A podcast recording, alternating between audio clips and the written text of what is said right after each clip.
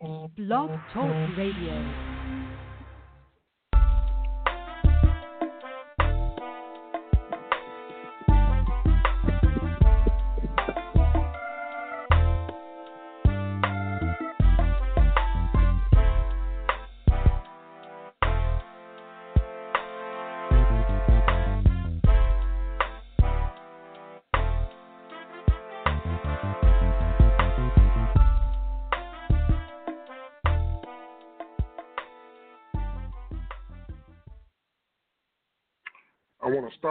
By saying welcome. Thank you for tuning in. This is the Gumbo Talk Show. Yours truly, the Gap 2 Guru of Gumbo, Brandon Johnson, in your ear and in your live feed on Facebook once again. We are here every single Thursday night at 8 p.m. on Facebook Live, soon to be live running and streaming on Instagram. And of course, our link and the lines are open through Blog Talk Radio. That allows you to also call in. The call in number to the show each and every week when we're going live on is Facebook Live, see if I can soon to be live and streaming on Instagram, and of course our link and the lines are open through Blog Talk Radio. That allows you to also call There you in. Like a Call true in number to Yeah, turn that off. All these streaming sources at the same time, but we're gonna do it right. What's up, Sunshine? So that's how you can listen live. Now, uh, 515 9375 is the number. Again, 515 605 935 is a way that you can also listen in live as we discuss our topics each and every week uh, through the Blog Talk Radio brand. So, that being said, I hope that if you have a comment or you want to discuss something, that you'll be listening to us, and I'm going to try to maintain all of this stuff as we get into it this evening. So, what's up, uh, Philip? I see you out there, man. So, tonight, Thursday, January 9th, yesterday was my Aunt Madeline's birthday. Um, tomorrow is my daughter Zoe's birthday. Next week is my son Corbin's birthday and my cousin Scooter. Uh, and I think Nene is on the 25th, another cousin. And I don't know who else is in January, but I want to wish everybody who has a birthday in January happy Christmas birthday because I know you ain't getting much because you just got gifts for Christmas. But, you know, hey, that's the price you pay for being born near Christmas. I also want to wish everybody a happy New Year. Is this the first show of the new year? No, we had one last week. So, second show of the new year. And for some of y'all who haven't tuned in this year, I want to wish you a happy new year as well. And I, I don't know what's going to happen with you and your tax situation, but I hope that your taxes are a return and not a bill. So, shout out to everybody who gets a tax return. Hit your boy up on Cash App. You can always donate to the Gumbo Talk Show at TMNTX. And you can uh, send any money there, cash uh, symbol TMNTX. So, anyway, tonight our topic is gang gang. And I really, really, really, really had to really search myself to get on this topic because it's been something that's been really popular as a phrase as of late. Everybody wants to gang bang on wax here lately. And with recent high profile situations such as the Blood Gang in New York with Tekashi 69 snitching and basically pretty much taking out the the people in that particular chapter uh, in New York. I can't remember what they are. Some some number nine trays, tray nines. I don't know. Uh, but the Bloods in in uh, New York, and then also um, other people being arrested and having gang affiliation and having their charges enhanced that are in the hip hop culture that are celebrities. And you, you know, the question becomes: Do you ever know if someone is actually gang related, and how do you know? And then, you know, are they faking and fronting? There's a whole lot of things that come to mind and, and make you wonder if these people are actually being who they say they are. But we're going to talk about the undertones of gang lifestyle and what attracts young people to join a gang. And I'll give you some stories and some inside reality about gang gang in U.S. And we're going to do that all tonight in the next 55 minutes.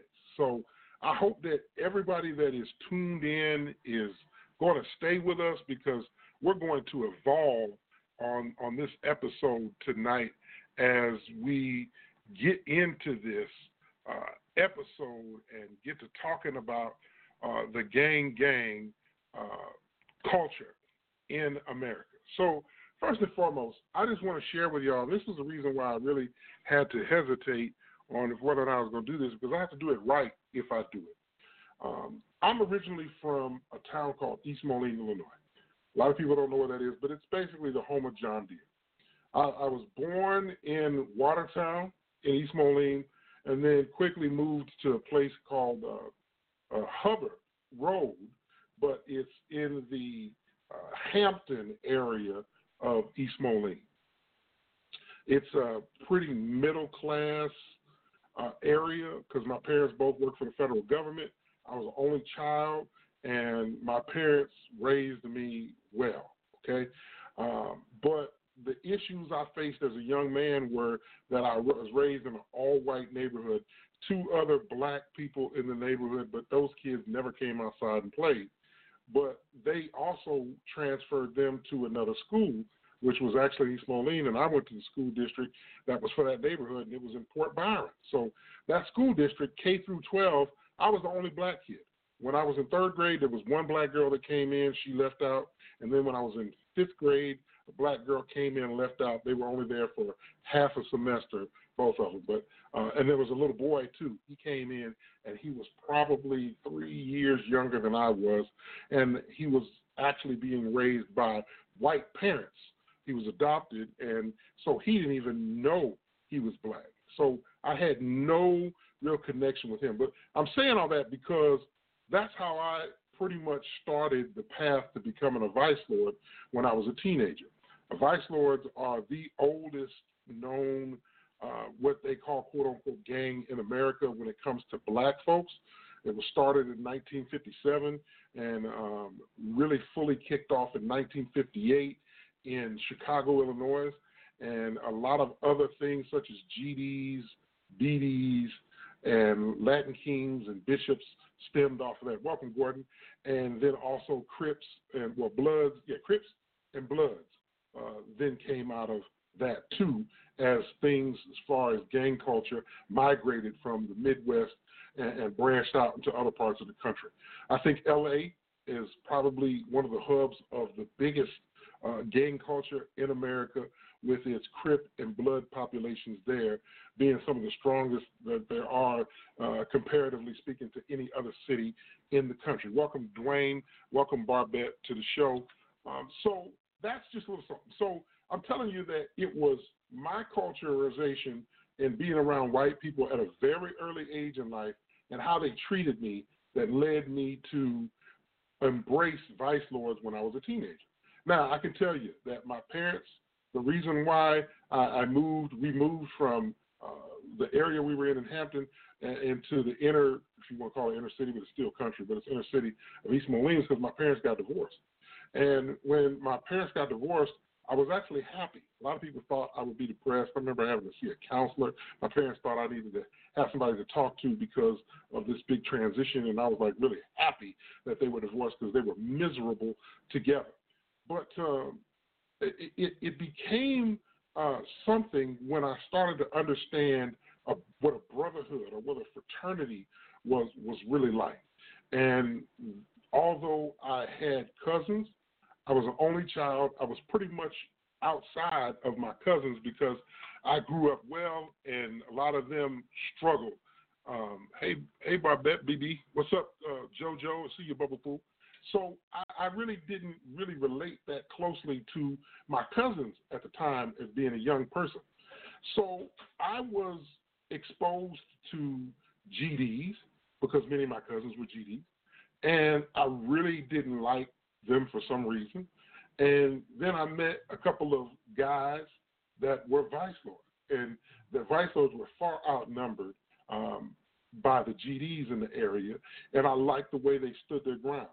And then I was exposed to what we call literature, and the literature was like the information that helped you understand why it is who you are. And the literature happened to be uh, more of an Islam based uh, literature versus coming up in an AME church and studying a lot of AME stuff. I just really couldn't grasp it.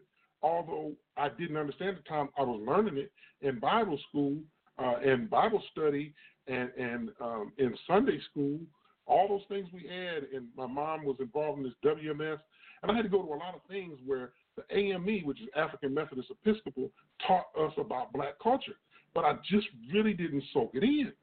So when I began to understand the literature of the Vice Lords, and then decided to join them, um, I was 14 when I first uh, joined in East Moline, Illinois, and then I also joined in Rock Island Illinois because my mom lived in East Moline and my dad lived in Rock Island, it was an instant brotherhood. I instantly had brothers. I instantly had people that would not only um, kill for you, but would die for you. And although my dad uh, raised me and, and really closely uh, as a young age, and I knew my dad loved me, um, it was something about a brotherhood that was closer. I could talk to them more than I could anybody else. I want I would be remiss if I didn't back up till when I was nine. When I was nine was the first time I saw crack being cooked, and I also later on when I was nine was the first time I was offered weed by some cousins in another town in another state. And quickly, my other cousin said, "Hey man, you know he's only nine because I was a big boy. I was big then. I looked like I was twelve or thirteen at nine. And I'm just letting you know that when I came in uh, into my kinfolk's area, they lived a different lifestyle than what I lived in the country. And then when I moved from the country into town and was exposed to stuff on my own, I was able to grasp it myself. And I, I was just something about having people around you that you could trust that that drew me in there. And I hope y'all understand that I'm giving you the inside scoop on how an atypical person uh, joins the gang, and the atypical people are probably the worst folks because you still have something to prove because you can't say that you grew up in the project. Okay, you can't say you grew up on the block, but you know people in the project because your family lived there. You know people on the block because that's where you're originally from and that's where your parents are from. So you know people there and you're related to people, so they know you, but they don't know you for that. Well, what also happens when you begin to learn literature and understand what it is you're a part of, you're not looking at it as a gang. You never call yourself a gang. Vice lords never call themselves gangsters because our enemy, for I don't know what reason, the gangster disciples were called gangsters. So we never called ourselves gangsters. We were the antithesis to that, but we did the same thing, if not worse, than them. Another thing that brings me to these, these points is recently in Mississippi, in the Parchman prison, there was a prison riot that broke out, and there was a lot of murders that took place. This is just recently, since uh, summertime to now, basically um, fall, the beginning of fall uh, to to now. There's been riots in prison, and numerous people have been killed. But it was spawned by two ladies who were correctional officers that were reportedly vice lord connected that let vice lords into some cells of some rival gangs to kill them. And these guys actually killed these guys. And that had started a riot all over the state of Mississippi in the prison system. And people being moved because of the riots to other parts of prisons where the conditions were subpar and they had no running water, standing pools of water on the floor, black and green mold on the walls, paint chipping, no bed materials, and of course, no way to do anything hygienic. And when you put people in those situations, it gets even worse. And that is what happened here recently to help us get to this topic. But these things have been happening for years.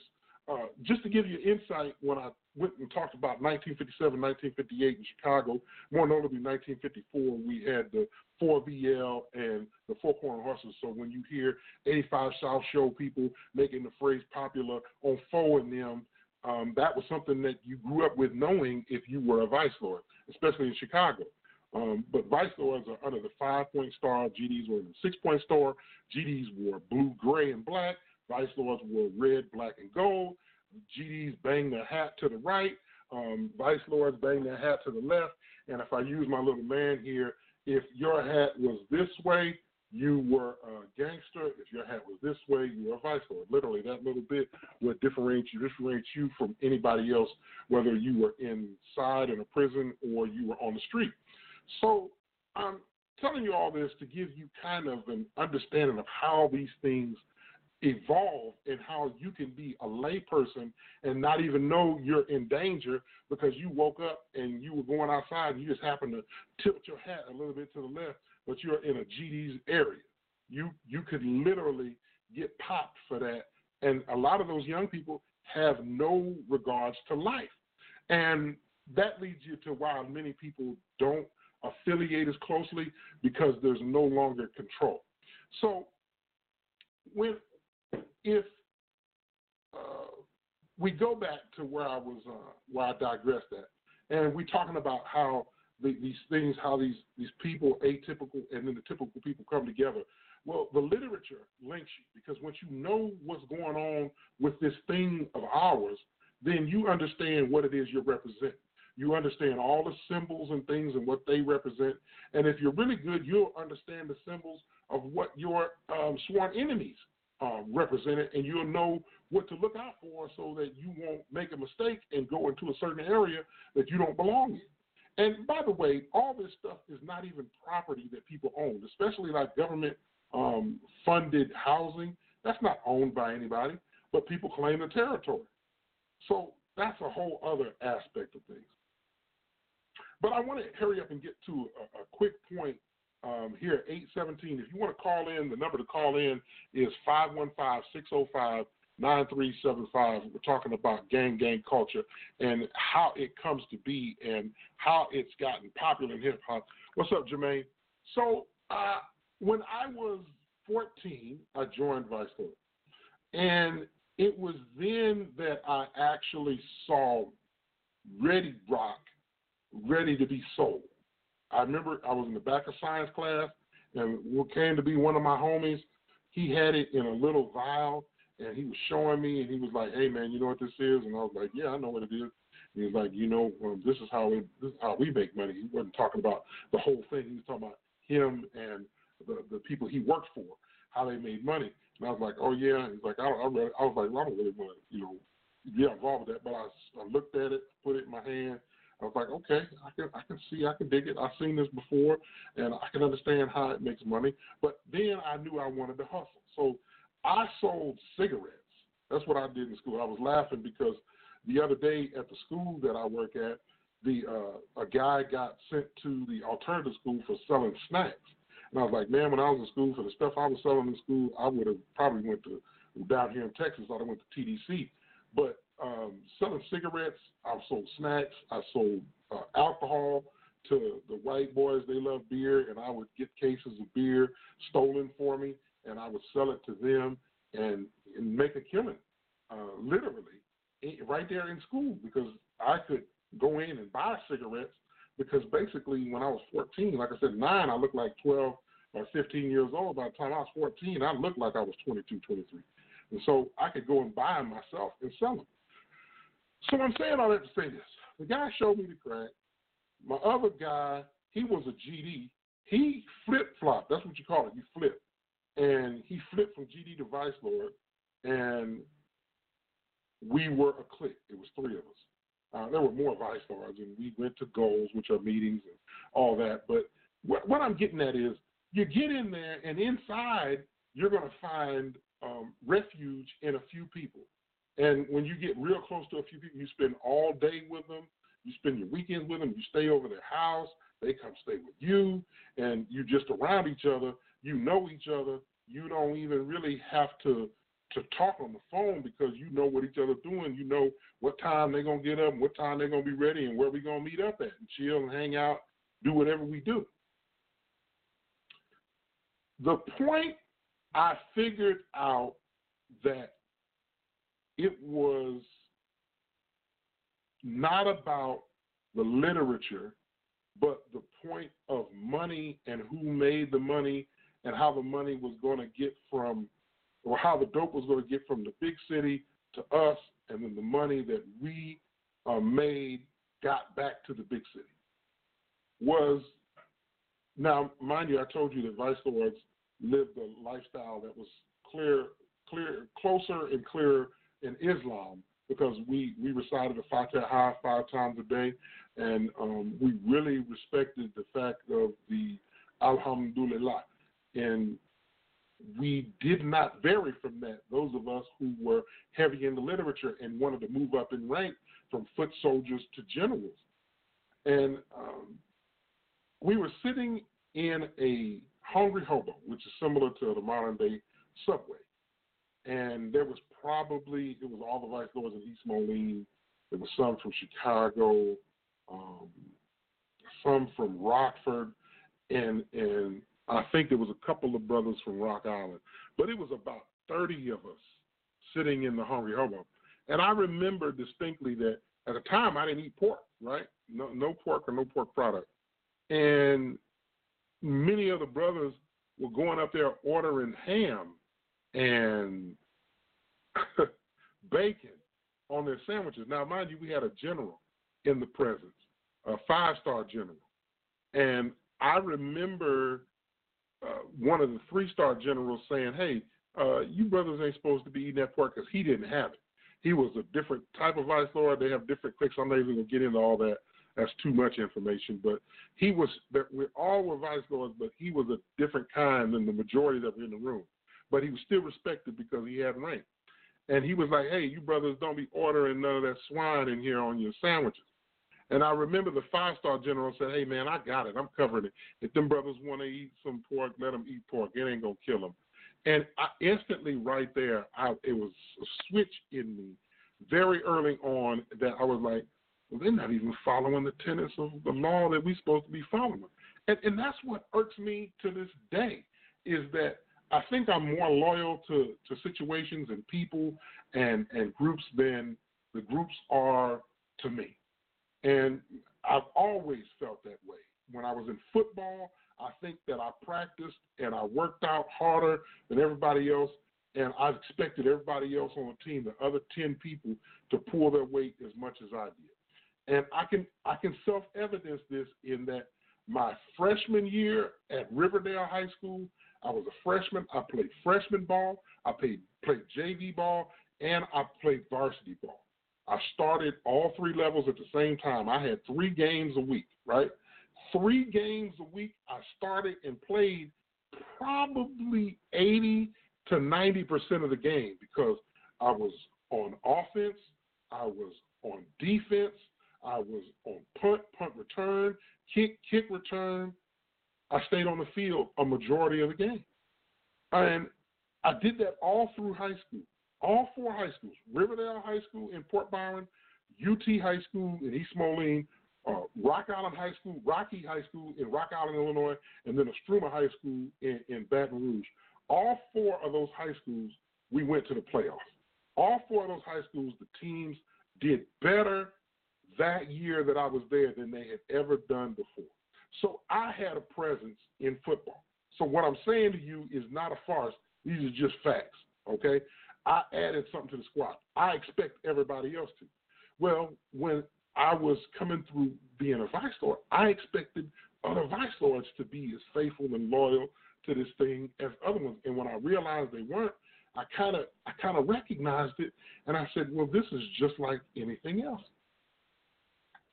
Everybody doesn't recognize that. Fast forward, many years later, I ended up getting into some serious trouble. I spent some time at the uh, uh, detention center called Mary Davis. Then I went to the big place uh, in uh, St. Charles for juvenile deten- juvenile uh, corrections, and met some people who were anywhere from seven years old to 15 years old in the area I was in, the housing I was in, that were stone cold murderers. I met a seven year old assassin. And I know y'all don't believe that, but this seven year old had more bodies on him than most, you know, adult gang members. He was I remember he was a little light skinned kid, long hair, and he was, you know, one of them old El DeBarge looking kids. But they used him in the city because he looked unassuming, and they said he would just, you know, they give him a pistol and he would just pop you three, four times and walk away. And nobody knew it was him until they caught him and they they put him in there. And I know he was supposed to be there till he was 18, and then they were going to decide what they were going to do with him after 18, and he was just seven, seven or eight, seven or eight years old. It was it was ridiculous. Never never seen that in my life. But they they really had this youngster in there. But anyway, so um, you've got all this stuff going on. These people who will kill and will die for you.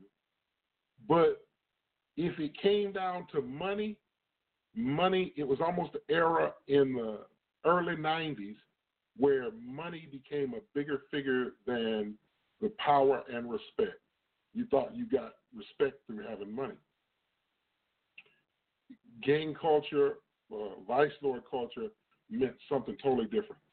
So my parents and a judge that wanted to put me out the state of Illinois, I, I moved to Baton Rouge and my life forever changed. Uh, but I still kept ties with my people, but I wasn't there, so I didn't know life. All my crew um, ended up, all of them, the, the, the other two guys that were my closest friends, and our tertiary crew that each one of us had, everybody did time in prison. I don't think any of them have done less than five or six years minimum in prison total. And one of them, he did 17 years flat, almost the whole time I was in high school when I left Illinois in my senior year, all through college, and um, until I moved into Texas. And I was in Texas 10 years um, before he got out uh, for shooting somebody in broad daylight and didn't even kill him. He shot him in the butt or something. So it was it was not uncommon.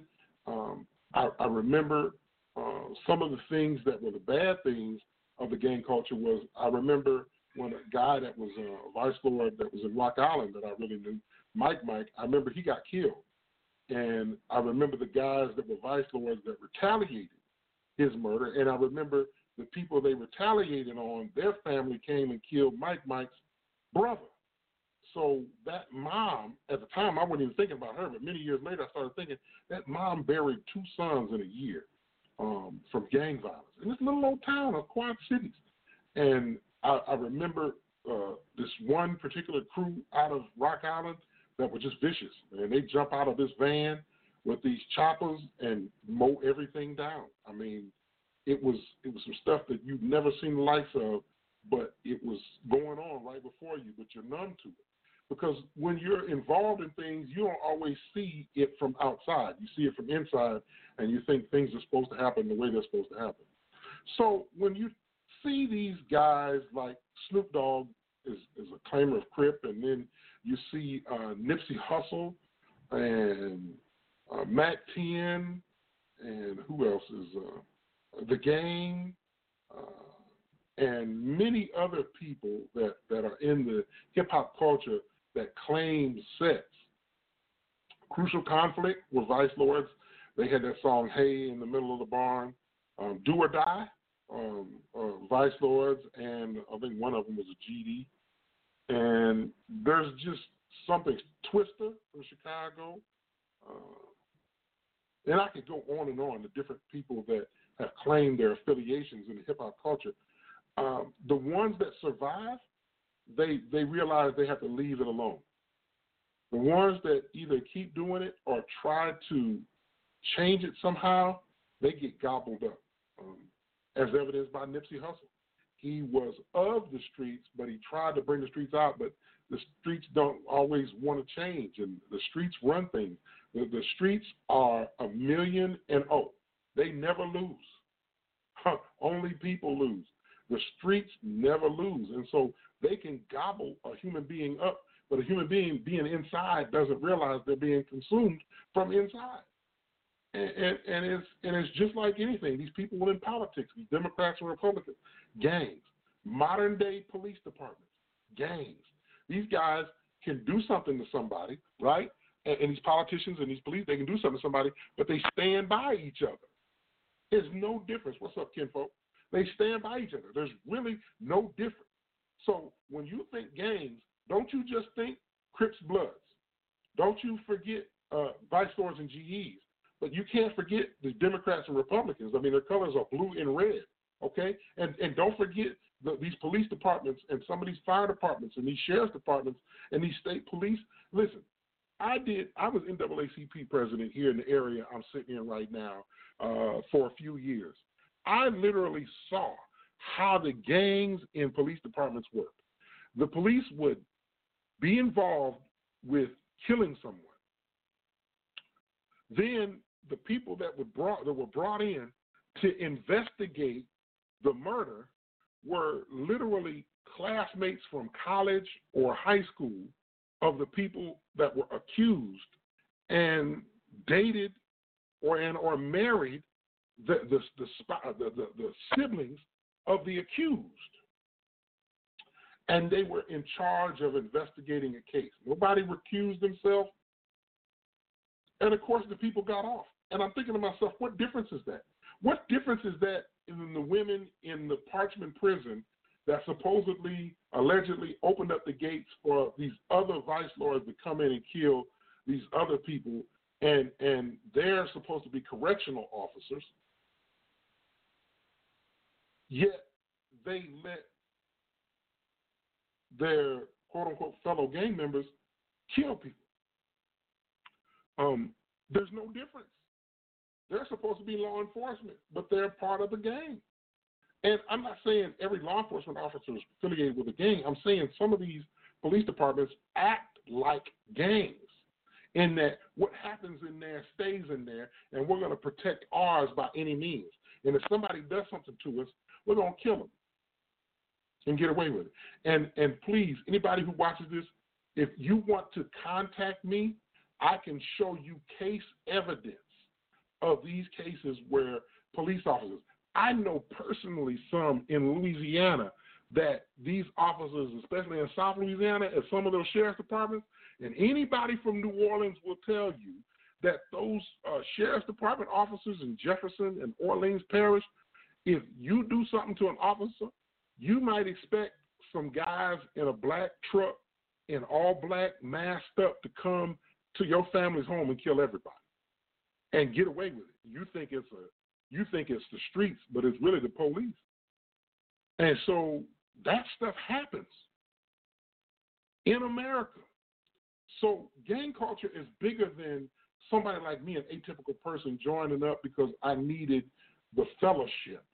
It's it's bigger than somebody who comes up, and I was going to mention that about how ghettos were created, and where you have people that are consumed from within. You set up laws and then those systems, and then the systems set up new laws, and then those keep people in one place and push out growth and want to keep people stagnant and depending on government, but you can't grow. So the only way to grow is illegally off the record, off the book, so that you won't have the tax or the return to show that you're not eligible to stay in the subsidized housing because the little old piece of job you could get is still not enough to pay for a full house on your own. So people turn to illegal measures. I mean, this is the typical way people come up in a system and join gangs. But it, it doesn't matter. No matter what, people are looking for a way up or a way out or a way through, right? And anybody who is a thinking person is going to do whatever they can to survive. And if you want to survive in some places, you have to be affiliated with something so that you can go through life. If you're not um, being actively involved, because they know you, you're actively protected from somebody else who, when they hear, oh, you're from Morton Drive or you're from 13th and 5th, um, they know the difference. Or in Rock Island, we were on Fifth Street in the Arsenal Courts Projects versus the people, I can't even remember where the GDs hung out at, up the hill on 17th Street or 18th Street. Is it 17th Street? 17th Street. Eh, you know, we didn't go over there. Um, and, and the GDs didn't come to Arsenal Courts in Rock Island. It just didn't happen. Hey, Evelyn, I'm glad you joined. So, so it's the same way in politics that you see on TV. Those of y'all that watch the news, you don't see too much of the commingling of the parties like they used to. I was having this conversation earlier today. We were talking about how um, some of us had traveled to D.C., and I used to travel to D.C. Um, quite often. We were talking about that this morning, Evelyn, wasn't it? And um, uh, the the how the Democrats and Republicans would be fighting on TV, but they would be meeting at dinners. I used to see them. I was like, didn't I see that dude arguing with this dude? And I was working, but I'd see these two senators over there eating, and I could hear them talking about how their kids were going to be graduating together, and they were going on vacations together, and and and buying property near one another, and going in on business deals. Uh, they don't even do that anymore because it's become gang gang culture between the Democrats and Republicans. So anytime you have two opposing factors, right? Somebody who follows this tenet and somebody who follows this tenet, you create a division. There are gang cultures in religion. Have you seen some of these evangelicals, how they talk about Muslims? Have you seen some of these far extremist Muslims, how they talk about Jews? This stuff has become gang culture. It's not what it was originally intended to be. When um, Bobby, um, oh, oh, I, I, I feel bad not remembering Bobby's last name. Anyway, the founder of the Vice Lords, his name was Bobby, Chief Bobby. When he started the Vice Lords, he had no intentions of it becoming a gang, uh, a notorious gang on the streets of, of, of Chicago. Um, the chief of the vice lords when I came up, um, Minister Rico, and it was funny. His name was the same name as my dad, and I never knew that for years. His name was Willie Johnson. Okay, that's a well-known fact, so I'm not telling y'all something that I'm snitching. He's he went to prison for a long time, got out, and now he does a lot of gang reform stuff. But Minister Rico was a chief of chiefs when it came to vice lords, and and there was Willie Willie Lloyd, he, he did it, but but over the CVLs, Minister Rico was one of those charismatic people that you know when you heard about his orders, you knew it was official orders from him because it wasn't like orders from any other person that was like a tyrant like your Donald Trump sends orders. It wasn't anything like that. But but the point is is that these guys, um, Bobby and and and the other men that that that were the forefathers of that thing when they talked, it was something about their voice. Um, and that's why I've, I've got to be careful. God gave me my voice. He gave me my ability to speak to people, whether they're in gangs or whether they're in um, Google. Um, I, I can communicate with them. I can relate to them because I understand people. And I have to be careful when I influence people because I don't want to be an influence that gets them away from a decision that they were going to make on their own, but I also want people to make healthy decisions. But I've been known to influence people, and you have to be very careful when you're an influencer. And and I know this as evidence as we're at 8:38. If you want to dial in and get in and talk, the number is 515-605-9375. Uh, and and the reason I know this. Um, you remember I told you the partner that showed me the crack when I was in the back of the science class? Um, he and I are no longer friends. Uh, we're no longer friends because I realized that he wasn't a friendly type person. And he was all for himself. He didn't care if we all went down for something he did. And that happened a couple of times to some other partners. And he stole from our other type partner, the three of us. He stole from his mama And finally, one day, you know, he and I got into it when I went on a visit back home, and I was just like, you know, I was done. But but what I'm what I'm what I'm saying is is the reason why we were done. When I said something to him, he responded like, "Don't tell me what to do. You can't tell me what to do." And I was like, "Dude, what are you talking about? I'm just giving you advice, man to man. You can't tell me what to do anymore." And I was like, dude, I didn't tell you what to do when we were kids. What are you talking about? And all of this stuff that was in him for 20 years came out, and it was like, okay, dude, you could have said this back in 92, in 91. You know, why are you waiting to say it now? And it's 2010. And um, it might have been 2008. But but the thing of it was was he was sitting there when I just mentioned something, and he was like, he took real offense to it. He was like, You left us. You knew you were supposed to be here. We wouldn't have been in trouble. You left us. And I was like, What are you talking about? In my mind, I was just listening to him, and all this stuff was coming out that I didn't realize how many people in that thing in our area follow me. When I was in Rock Island, how many brothers? My, my, I have a brother. He's in Minnesota. Two of them are in Minnesota now. Um, um, and the other rest of them are either in jail or dead that were my close partners. I remember now when I look back, I was like, shoot, I was influential. When my mom, God bless her, she didn't want to listen in today, y'all. That kind of upsets me because she needs to know this stuff. But she said, I knew enough when you were going through it. And that hurt me this morning that she didn't want to listen in. But I told her, I said, I'm not going to go heavy, heavy. I can't tell them everything.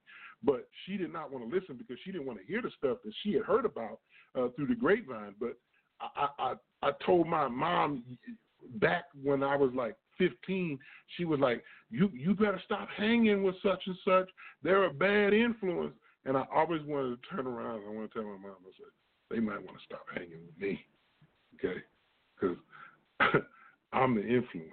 But I always wanted to do things above board and make sure that everybody came out of situations safely and nobody um, was hurt you know, bad. I mean, there's some things we had to do, but you have to you have to be cognizant that a lot of times you're in small areas and in small neighborhoods, you got cousins against cousins fighting.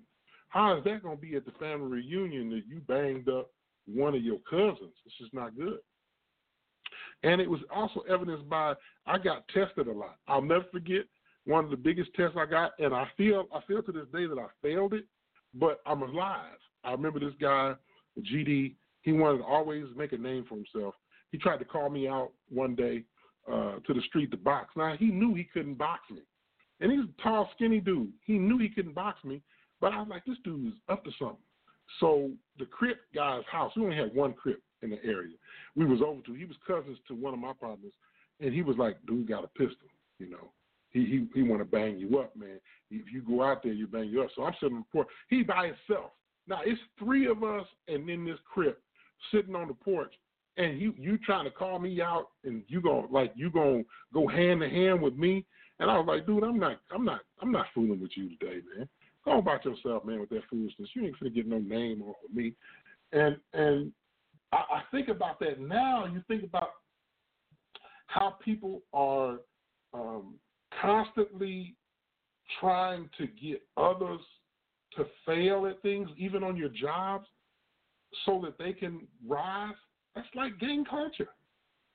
Um, these folks that are in the entertainment industry, and every other word is blood this, crip that, there's no way they're living the lifestyle. And if they do, they're going to jail, and many of them do. But um, you cannot be both. You cannot be talking about this stuff and then be a part of it and that was the, the decision I had to make to mention that stuff today because I'm I'm no longer in that lifestyle. It's it's it's not of me anymore. So I can talk about a little bit, but I'll never talk about it to the point where it it exposes or does something to people who have probably made their wrongs right to this day. But I will tell you this that that there are some things that people do that if you do them, you cannot talk about them and expect that the police and people who um, know what happened to not retaliate. if they were on the receiving end of something you did to them. So the natural laws of nature, the laws of nature, tell you that the strong survive. But the spiritual part of nature tells you that um, everyone survives in some way, but the quality of survival um, is what's most important. So, how you live your life, the quality of life you live, is evidenced by um, your outcome. And you don't know what your outcome is until it's all over. So, if you're not worried about when it's over and you're only worried about right now, you have a, a, a gangster mindset. If it's all about you and what you can get out of somebody and you don't care anything. I was talking to somebody, a friend the other day, and they said, Yeah, no feelings. And I'm like, No, no, even though there shouldn't be heightened feelings, there should be feelings if you're dealing with somebody that you don't want to see them hurt. You don't want to see them ill. Um, and, and, you definitely um, want to see them flourish. But um, if you have no feelings, you just don't give a damn what happens to them and that's not good. And I don't think that uh, people who have a gang mindset should think that way because ultimately that person over there, especially if you black and they're black, that's your brother. We live in a country where we're 12% of the population. I'm talking about black folks, the Latinos got their own thing going. It's a lot of them in gangs. Don't get me wrong. I'm talking about black folks. There's only like 12% of us in this country, maybe 15%, right? And so that's like 88% is something else. Um, we better become brotherly to one another. How are we fighting against one another? That must be great for the enemy, whoever our enemy is, to see 10% of something fighting. That means they done split up five and five. That means you can be friends with 5% of that, or 6% of that 12%, and you don't care about that other 6% because on the grand scale, y'all 94% strong against 6%. You see what I'm saying? So it's it, it, a lot of things are gang gang, but until you step back and you look at it from a 30,000 feet view and you realize that, you know, from up here in the air, y'all all look alike, you know, it don't look any different. Um, you can't tell colors. You can just tell there's people moving if you start to have that mindset, or you going up to spiritual and you like you all come from the same source, how are you fighting with one another? Um, uh, we're perpetuating the problem. So this is why I believe, after saying all this and saying that it's real easy for a young person who's impressionable. I, am not saying weak. I said impressionable, um, not ignorant, impressionable to follow something that gives them, if not a peace of mind that they have someone to protect them, but a, a possibility of having a, a say so in something, uh, to be able to call a shot uh, one day um, when just working at Popeyes isn't going to ever get you that that spot unless you become a manager, and then still you're only a manager at Popeyes. I mean, great job. You're probably making a lot of money, but still, you only at one place. You're not impacting the world globally, like is what a lot of people think they want to do. So, the precipice of gang culture is togetherness. The demise is individuality. I do think individuality is important because if I want to love, isn't it crazy that a Crip uh, can't, I mean, a Blood can't call their cousin a cousin because cousin starts with the letter C, so you got to call him Buzzin.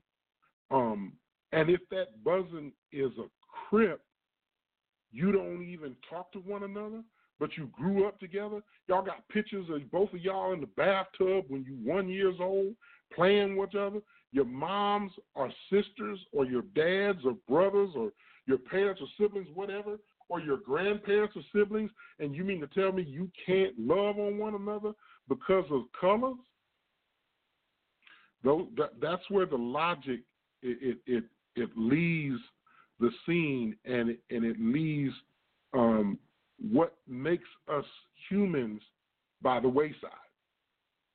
Um, those people who brag and make a big deal of any gang, I think, are detrimental uh, to themselves and society. Um, the people that I remember that were always talked about Big GD this and Big Vice Lord this, they're all dead. Um, the folks that walked it like they talked it, um, many of them are dead. But those who walked it like they talked it, but understood that really at the crux of everything was green, not blue and red or uh, blue and gray and, and black and gold. It wasn't that, or the way they banged the hat. It was green. They they're still alive. Some of them are in prison because of you know drug charges or evading taxes, but they're alive. Um, I don't happen to agree with money being the thing for for people to be alone, but money is much better than blood. And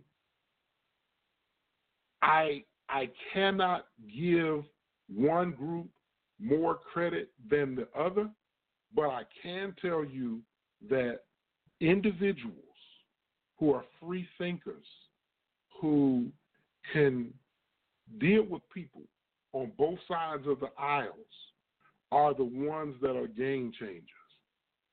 They're, they're those ones that can make the world better just by the fact that they can create more relationships. Um, I'm not. I hope I'm not alone in in that thinking. In that influencers can come into situations without saying, "Hey, I'm the influencer in this situation." They just live their life, and the way they live their life, other people around them are enriched. Um, when I look back at uh, some of the people that I really um, enjoyed dealing with over the years, from Illinois to Kentucky to Louisiana and now Texas, um, I have quite a few people who have been very, very successful because of uh, talks we sat down and they, they, they learned this idea and niches and they've got big businesses or they're professionals at the highest level of their uh, particular field. Um, and I'm, I'm glad to know that we were friends uh, before the success. And although you may not talk as much as you did because you're busy, and I'm busy, um, it's nice to know you were a part of people doing things positively and making an impact, a very big impact, uh, a very big footprint on the planet. And that's what I think people should be doing um, inside and outside of gang culture, no matter if it's, you know, the one that people typically think or the the ones that folks never really thought were gangs, like some police departments. Um, I do not like the way the system says if you're affiliated with a gang, you automatically get an enhanced charge. I think that the system should say, okay, you're involved in a gang. How, how about you become part of a solution so that we can stop you and your kind, and I don't mean black, let alone, I mean you and your bloods, you and your um, vice lords uh, from dying in here. Let's be a part of that and and and making everybody go through some kind of of acculturalization to the global economy. I'm down with that because at the end of the day, like I said, the, the precipice for people wanting to join something is that they want that fellowship. A lot of times it's money. And you can tell a person, hey, look, you need to stop doing that. But if you don't give them a way to make money legally and money to survive, they're going to eventually go right back into that thing because that's what they know naturally.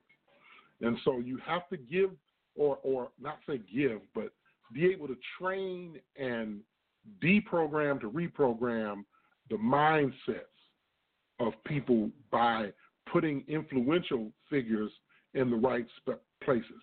And that's what Minister Rico did in the prison system. He was responsible for a lot of lives being saved just because he would say something at a certain prison or to a certain individual, and then it would stop not only in the prisons but on the streets almost simultaneously. That's power. That's pull. Um, and there, there are people that are influencers and pullers outside of the quote unquote gang culture, but the, the thing of it is, is that when you have somebody as tenacious as a big Vice Lord, a big GD, a big Crip, big Blood, as influential as like a Suge Knight, could you imagine if Suge Knight was um, a part of the board of Amazon or Google? I mean, with the tech, tactics, uh, I ought to come up with that word, tactics. The tactics and techniques, the tactics um, that he has with Jeff Bezos, what kind of impact with Amazon? You put uh, somebody like um, oh, let me think of somebody. You you you get somebody like uh, E40 with um, Elon Musk. Is it Musk? The boy the boy over uh, Tesla. I can't remember his name. I thought it was Elon Musk, but I, it doesn't sound right. Um, you put them together, that's impactful. Two two major influencers in different cultures, but influencers nonetheless and, and innovators. That's what I'm saying. E40 is an innovator of words. You put him with an innovator in the automobile and energy industry, you are talking about something. And so I hope that you tonight, if you have had a gang gang mindset, you decide to do something. And that's the thing that I've been doing here lately, last uh, year or so. I've been dealing with people that I wouldn't normally deal with. I've been um, influenced by folks that I've never been, I never thought I'd be influenced by. And that's because I opened up my mind and I'm looking at people spiritually and I'm saying, you know, they got a good heart. And so I'm willing to give people with a good heart a chance, even though they made a lot of mess ups and mistakes or they just is just something they write about them. I, I, I want to be able to look past that and, and and be more like my creator and say, you know, alhamdulillah, that this person will be impactful one day. And if I can influence them to that, I'm proud to say I know them. And I hope that they would be proud to say they know me. And and you can't box them into just people that are at your church. You can't box them into the people that you work with or that you go to school with. You can't box them into the geographical area you live in. You have to literally get outside the box of thinking of being an influencer globally because you never know the people that you talk to today where they'll be at tomorrow. Um, they use this term six degrees of separation.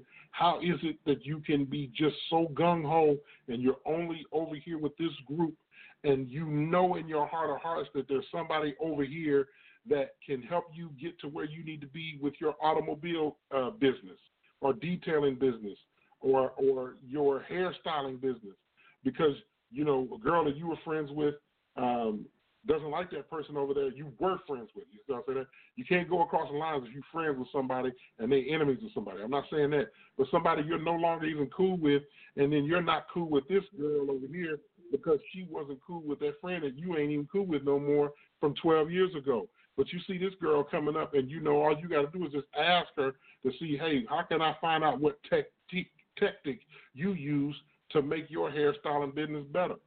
Um, we've got to get out of self in, in the mindset of being only self centered, and we've got to start using our individuality to make relationships with people. I didn't say you had to go buddy buddy. I'm saying that you need to be in situations where you're going across colors, across the way Bank, across the aisle, across the street, okay, across the classroom, um, for you, for us. So gang gang is only good if you use the techniques of it that bring people together, but you use it for a global mindset and not just that one clique because staying in one thing, if you are the same person you were 10 years ago, you banging on the same people you were 20 years ago, you have not grown. Your goals have not changed. And our goals should constantly be changing. And your goals for betterment, improvement, not only of you, but your name, your own peace of mind, your children. You don't want your children to go down uh, a road that you already knew um, was one of those roads that was problematic. So I'm going to say good night to those of them listening to Blog Talk Radio on